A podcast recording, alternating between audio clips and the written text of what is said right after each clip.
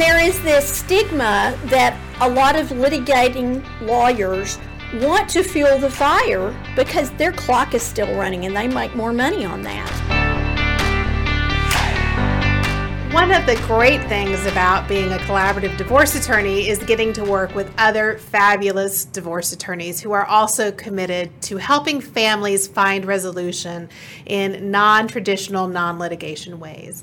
It is such a privilege for me today to get to welcome Camille Milner. Camille is the owner of S. Camille Milner Law Firm, which is located in Denton, and she practices in the Denton and surrounding counties. Camille, thank you so much for taking time to come and talk with me today today about collaborative divorce. Thank you for having me, Jennifer. One of the first questions I want to ask you is how did you find out about collaborative divorce? Well, it sort of found me. Uh, I have been doing this for about 36 years. Didn't start out in family law, but eventually family law found me because there were people that needed my what seemed to be my skill set.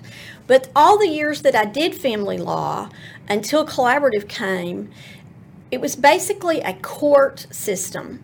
And every single time I took a family to court and had their division through the court system, I had this feeling that court is not a good fit for a family a family divorce or any sort of a family law resolution of a case. How did you learn about collaborative divorce? Well, um, Stu Webb, the man that created it, came to Denton to do a training in 19, I believe, 99 and I had not yet taken the board certification test, so I wasn't invited, but I heard about it. And I got my dander up, and so the next year I took that board certification test to become board certified in family law because I wasn't ever going to be left out from under the tent again.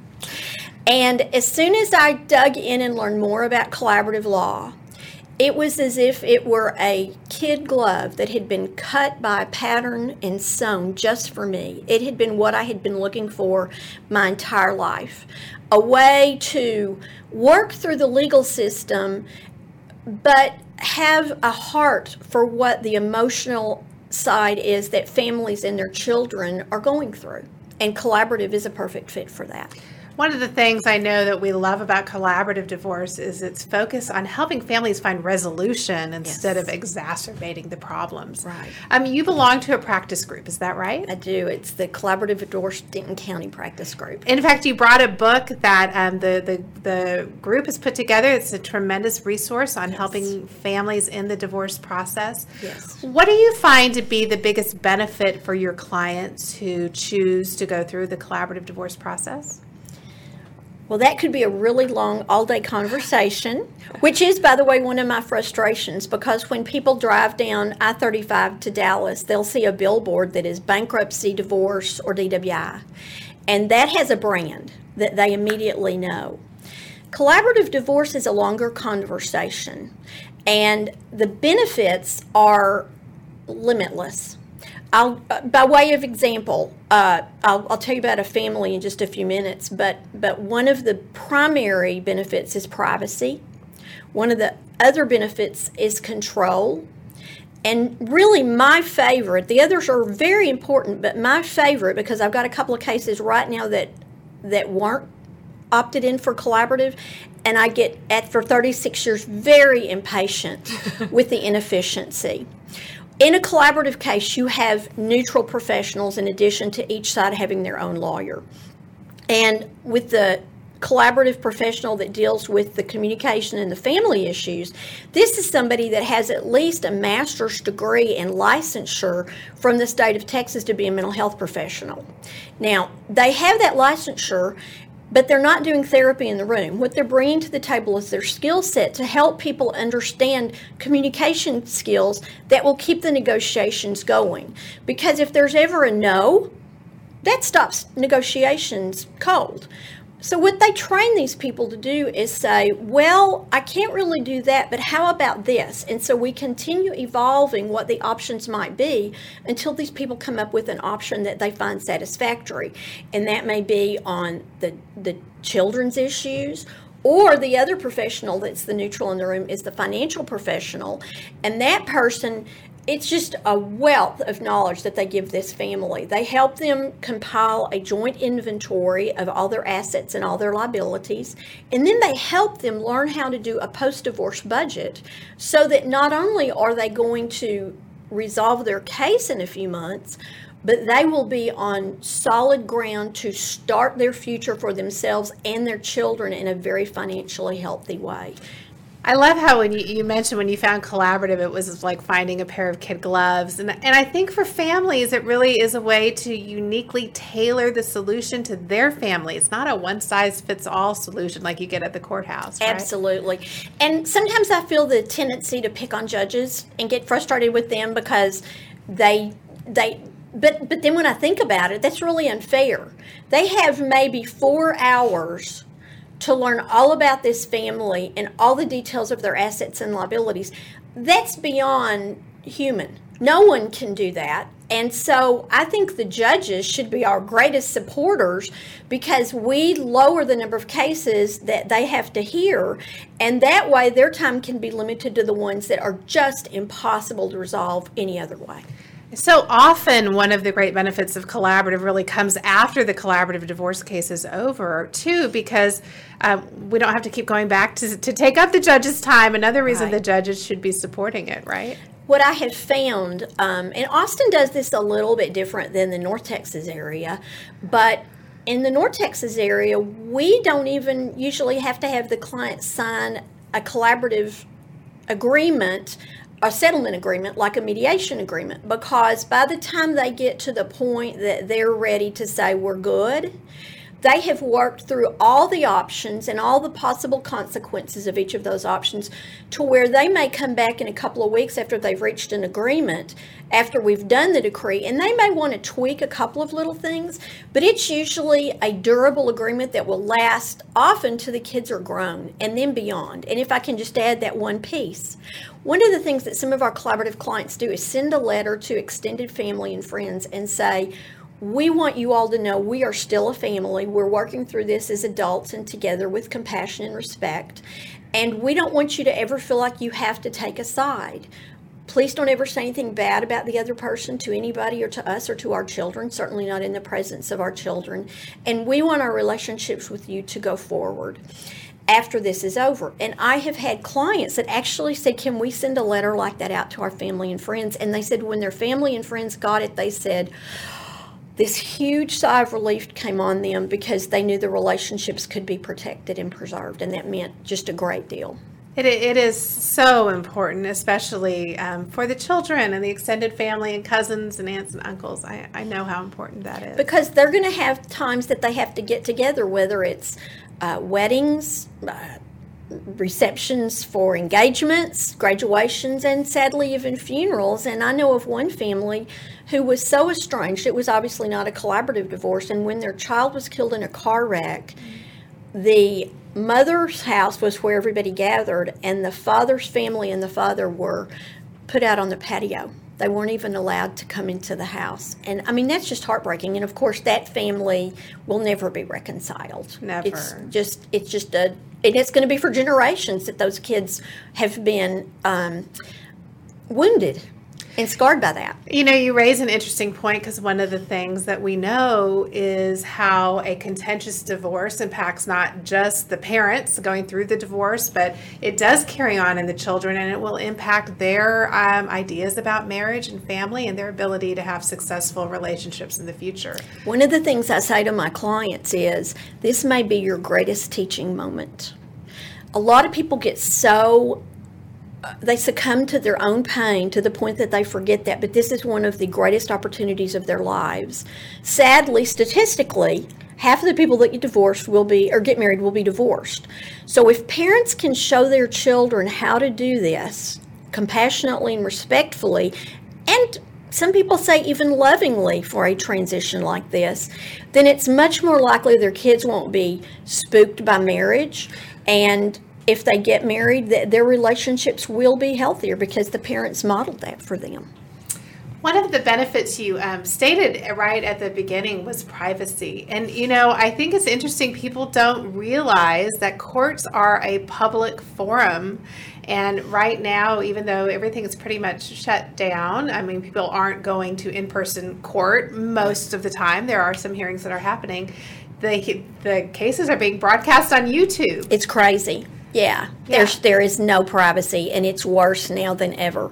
I mean, the entire divorce system is nothing other than the Kardashians' real life program now that it's on YouTube. I mean, it really is heartbreaking, and it's heartbreaking because people don't realize what they're giving up by going into the court system for the judge to make decisions for them rather than themselves. Exactly. I mean, it is important. It's an important tenet of our uh, of our legal system that the courtrooms are public. But you know, it was one thing when people had to drive to the courthouse and find parking and actually go in and sit in a courtroom, right. and now you can in your living room tune in yes. on YouTube. And so, in a town like the size of Denton, where uh, there are still it's it's Denton has gotten very much larger, but a lot of people still know each other, and so any way that your dirty laundry is thrown out in court, the public can know.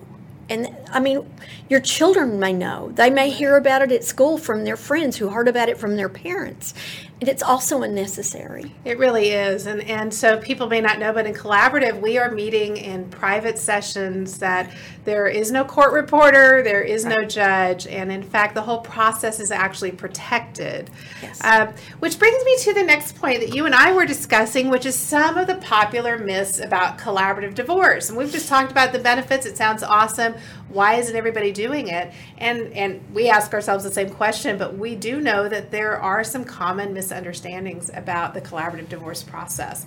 Right. So I want to ask you to share with us, uh, you know, some of your your favorite myths that you hear, because we're going to be mythbusters. Today. Okay, great, mythbusters.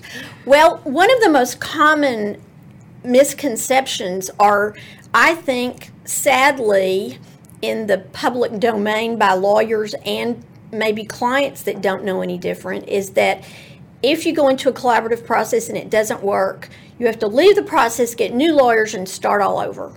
Well, that's just not true at all. You want to go into the collaborative process with a lawyer and with professionals that are very well trained and experienced because people that just do this because it's available in the statute with no training or experience, yeah, sometimes those cases are going to opt out because it's not done correctly. It's not done with the support that truly experienced and trained collaborative professionals can offer. When we're able to do that, I mean, the people that I know and the people that are in the practice groups that I know, the number of cases that opt out are very, very small. And it's usually when the clients often want to go into it, even if the lawyers and the professionals are saying, I'm not sure this is a good fit for you, but I've actually had some that said, No, we can do this. And sometimes they're able to, and sometimes not. If there's a personality disorder, one of the things that I have seen with people that have borderline personality disorder is those are folks that sometimes can never make a decision for whatever reason. And I, I won't go into the psychology of it. i I'm familiar with some of it, but I'm not an expert on that. Those people may be that narrow that narrow group that have to have a judge decide. And it's probably something within their core that keeps them from being confident in what they're deciding. They're always afraid there's going to be something left on the table. Or if there is untreated alcoholism or other addictions or um, severe depression that's untreated. Now, all of those can be managed, and I've had collaborative cases with all of those issues, and they've been managed and gone through very well. And then finally, one that is problematic is when there's family violence. Um, but that again can be managed. Ours is the only process in Texas where we have a mandate to inquire about family violence before we can enter into the collaborative process, and we are mandated to ask them if it's occurred and if there are reasonable ways that they can help us think of to protect them. Even something as as unrecognizable as a wink from the client who was the victim to their lawyer saying the other person is doing the thing that they no one else sees but it's an intimidation technique that they have on me and and I will just quote one of our dear friends who is now deceased and one of our pioneers in collaborative law, and that's Gay Cox. And when we were developing uh, in 2011, there was what's called the Uniform Collaborative Law Act, which is a, a group across the country that tries to make all the state's laws uniform. And Texas was adopting that and adapting it for Texas. And there was a big discussion about the family violence question and whether or not the um, the family violence victims lobby would support us because we're not at the courthouse. We don't have sheriff's deputies at the door. And our group met with Chris Algert, one of our leaders in Austin, met with the collaborative, or excuse me, with the family violence lobby. And what they developed is just incredible. We have a screening tool that we go through. And so we know what's going on. Whereas I'm venturing to guess this is not in any other type of law that goes into the courthouse. So our good friend Gay Cox, who I said is, is deceased, she was a big proponent of that because she said she had a case where a lady client said, I want to go into collaborative, and she had reservations about it because she'd been a victim of family violence. And the lady said, You don't understand. This is the only way I will survive. If we go to court, it will heighten his animosity toward me and he will kill me and possibly our children. That's very chilling to me. It is very chilling, and I think you know it just um, brings home the fact that when we're not in a collaborative arena, when we're in a litigation, more of a traditional arena, um, oftentimes it just exacerbates and heightens the con- the levels of conflict right. to to a dangerous level. It does, and I think you know not not every attorney is trained to deal with some of these very difficult issues in collaborative. Uh, but some are, and some do an amazing job. Yes. And I think we need to keep an open mind because it can be it can be the resource for people, even in very difficult marriages, yes. as we bring it to an end. Yes. Um, and that goes to one of the fundamental differences. The court system is what is called position based, and it's you know in every in every system there are rules. And in the court system there has to be it may not be called declared winner and loser but that's in effect what it is. And the only way to prevail is you get up and you say the worst things and bring up the worst evidence evidence against the other side so that you get what you want. Right. Well it destroys families in my opinion and in collaborative it is interest based, which was developed by the Harvard Negotiation Project, um, and it's it's a whole different a whole different system where what both clients look at is what are their goals and interests. And somehow when we work together, we seem to be able to meet almost all their goals and interests. They may be adjusted a little bit, but at the end of the day, no one's going to leave a collaborative meeting or collaborative case without an agreement because if they don't agree, they don't have to stay in it. So they've got ultimate control, and it's just a function of their creativity and their willingness to continue looking and thinking and listening and talking. I think the, the question I, I always ask is what do you want your focus to be? Do you want it to be on the past and all the bad things that were done where you both try and smear each other? Or do you want your focus to be on building your future? Yes. Right? Yes. Um, okay, so you said that the myth is that you have to withdraw or we, you know, you have to, if it doesn't settle, then the whole process just goes out the window. There is a truth in that, in that, um, and, and we can talk, I think it is important to talk about that, that parties in collaborative, they don't get to threaten to just go down to the courthouse. Right. We all make a commitment. Right. Um, the parties and the attorneys and the other professionals that we are here to help them resolve it in the collaborative process. And, and what is that really designed to do? Why do we make that commitment? Well, it's a couple of different things. Um, I'm going to date myself when I talk about LA Law, the program from the 80s, where it was the. That's why I went to law school. from, because of Arnie Becker in LA Law. And, and there is this stigma that a lot of litigating lawyers want to fuel the fire because their clock is still running and they make more money on that. I personally don't think family lawyers have ever been that way, but there is that stigma. And so, what the collaborative process, by having that disqualification provision in there, does is it takes that incentive away from keeping the fire going. If we if we start threatening and end the collaborative case, we lose our jobs. And if we are trained in how to help them problem solve and resolve their issues without court, there's not any reason why that should happen. So the clients are not allowed to threaten to go to court or to go to court for anything, and the lawyers are not. And so what that ends up meaning is that sometimes when things and, and what really what really um, I'm not going to say amuses me, but I find interesting is is a lot of even our colleagues and judges think this is just a tea party where we sit around and nicey nice and kumbaya. This is very difficult work. Emotions get heightened.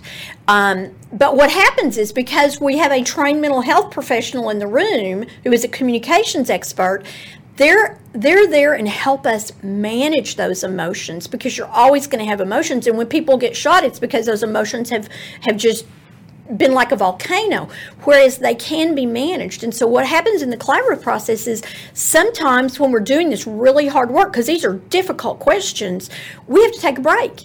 And it may be five minutes maybe 15 maybe a day maybe a week but inevitably, when we take that break, everybody sort of decompresses, calms down, and then we come back with a fresh mind and we're able to work through those difficult questions with a, a fresh start. And it, it almost always works. It does. So, so it is true that the lawyers have to have to resign if the parties, in the unlikely event, and it is unlikely. I mean, I think right. the odds are, I, you know, that the the case will end up settling. Right. Um, but the lawyers do have to resign if the if the parties ultimately decide to go to litigation. And the other reason for that is so that nothing that they have heard in the joint meetings can then be used against the other party. You want everybody to feel free to speak their truth, their heart, and know that it will be like in a mediation that no one will ever be able to to use that against them later on. So that collaborative commitment does two things. It makes sure everybody's invested in the process and it also protects the clients um, right. and the integrity of, of the process and right. what they're going through because we do ask them to, to come to the table with full disclosure.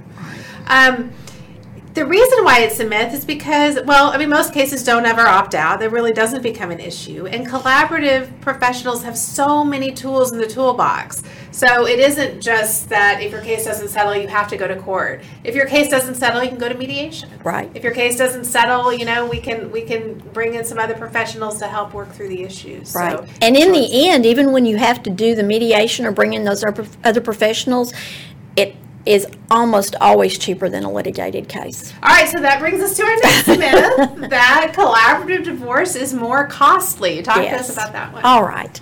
Well, you and I both know, and everybody in our business knows, if you go to court, it's going to be expensive. I don't know exactly what it is in Dallas, but it wouldn't be unusual just if you go to court for the case to cost fifty to hundred thousand dollars, and that's for middle class people, not people of high wealth. Per side. Yes, it can be per side. And that's just, oh my gosh, how many college educations would that help pay? Um, or therapy for or the kids. Family vacations. I, mean, I always think there's a lot. There are a lot more fun ways to spend your money than spending it. There are, and what really saddens me is when the there's that that connotation that the lawyers got all the money. And the lawyers aren't the ones that push this to trial. It's the clients that make that decision. Sometimes the other side is so unreasonable that your client may not feel like they have a choice, but still it's the clients that drive that. So one of the most inexpensive options, or maybe the most inexpensive option, is what is called kitchen table. And that's what a lot of people would like to do in a perfect world. But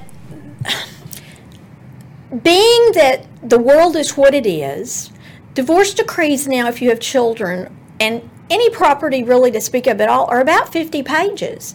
And that's not just lawyers trying to keep the clock running. That's because we don't want courts to have to continue to hear modifications and disputes between parents. So the detail of the parenting time and who makes what decisions and uh, health insurance, all those details take about 25 to 30 pages. And that's all so that the clients will never have to darken the door of the courthouse again. We try to make it as specific as we can. So if you've got kids, it's very difficult to do a kitchen table agreement because people just, I mean, I don't know how to replace a toilet. So a plumber would probably not know how to do a divorce. That's just not something that's in most people's toolbox walking down the street.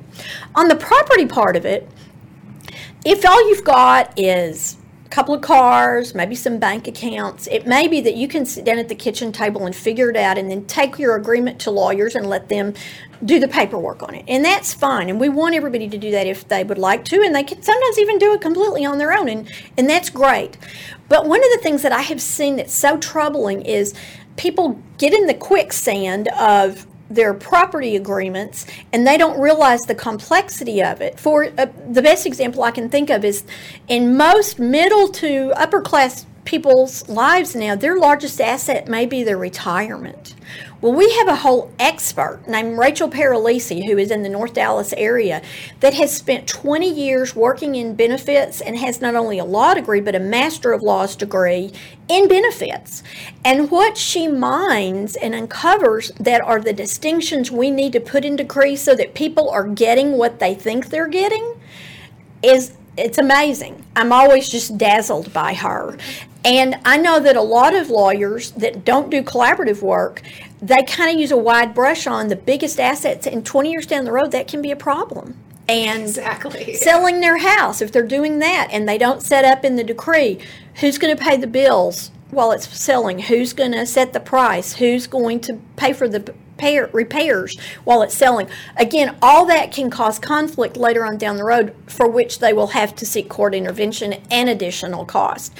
So, what we do in the collaborative process is we have these two neutral professionals and we have a, an organizational meeting, and then we send them off with those two neutrals. And very often they come back with um, the inventory that we talked about in budgets, and then the parenting plan already pretty much agreed to because they've worked with them off what we call offline. And then we come back together and we iron out the details. And is it going to be $2,500? No, but is it going to be a very great value to this family in so many ways beyond just the money? And one of my favorite financial professionals, Steve Walker, sometimes says, um, you know, people don't think nowadays. They don't give a second thought to going and spending twenty to twenty-five thousand dollars on a car. It's giving you security, your safe transportation, reliable transportation, and so when we think about if a collaborative case with all these bells and whistles for both sides together cost twenty to twenty-five thousand dollars, but it resolved everything. You felt you never had to go back to court, and your kids are in good shape, and your extended family's in good shape, and you're in good shape wow, that's a pretty good return on that investment. I love that. That is great. Um, you know, what I'm thinking in my head as you're talking through that is the minefield of issues that people don't even know exist, like taxes and, you know, how do you tax effect? And, and the thing is, they, they don't need to know all of that. They're not supposed to have a law degree in right. the process. But when you're working with a team of advisors, you really get to explore all of those issues um, in, a, in a constructive way and and sometimes between Rachel and Steve, for example, they bring up things just like what you're saying that might be issues in the finances or the retirement that the lawyers might not even think of because it may be a very specified issue or specific issue that that only they because they've happened to see it in another case bring up. And that may open up a whole new set of possibilities that will help this set of clients that's great. Um, one more issue that I thought of was the fact that you, we kind of talked about this a little bit already, but that um, you know, collaborative is a kumbaya session. That it's you know, nice people do collaborative divorce. I can't do collaborative divorce because you know I hate my spouse or whatever. Um, and and the truth is that it's a conflict resolution process, right? If you didn't have conflict, you would do the kitchen table divorce and right. it would be great. Right. What is your experience in working with people who, um, you know, maybe don't see eye to eye in the process and don't trust each other?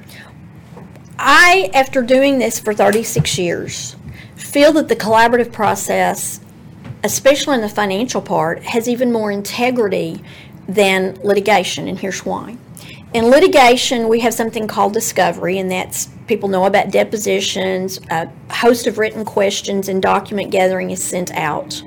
And frankly, because you're on opposite sides, to be honest, part of the deal is you hide the ball when you can.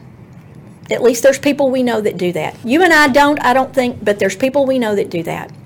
In the collaborative process, because you have a neutral financial professional and these parties give them all the documents, those financial professionals, if there's a hole in it by inadvertence or just overlooking it, they know the traps to run. And so we can bring all the documents together. And nowadays, unless somebody's got an offshore something or other or cash buried in the backyard, there's a paper trail.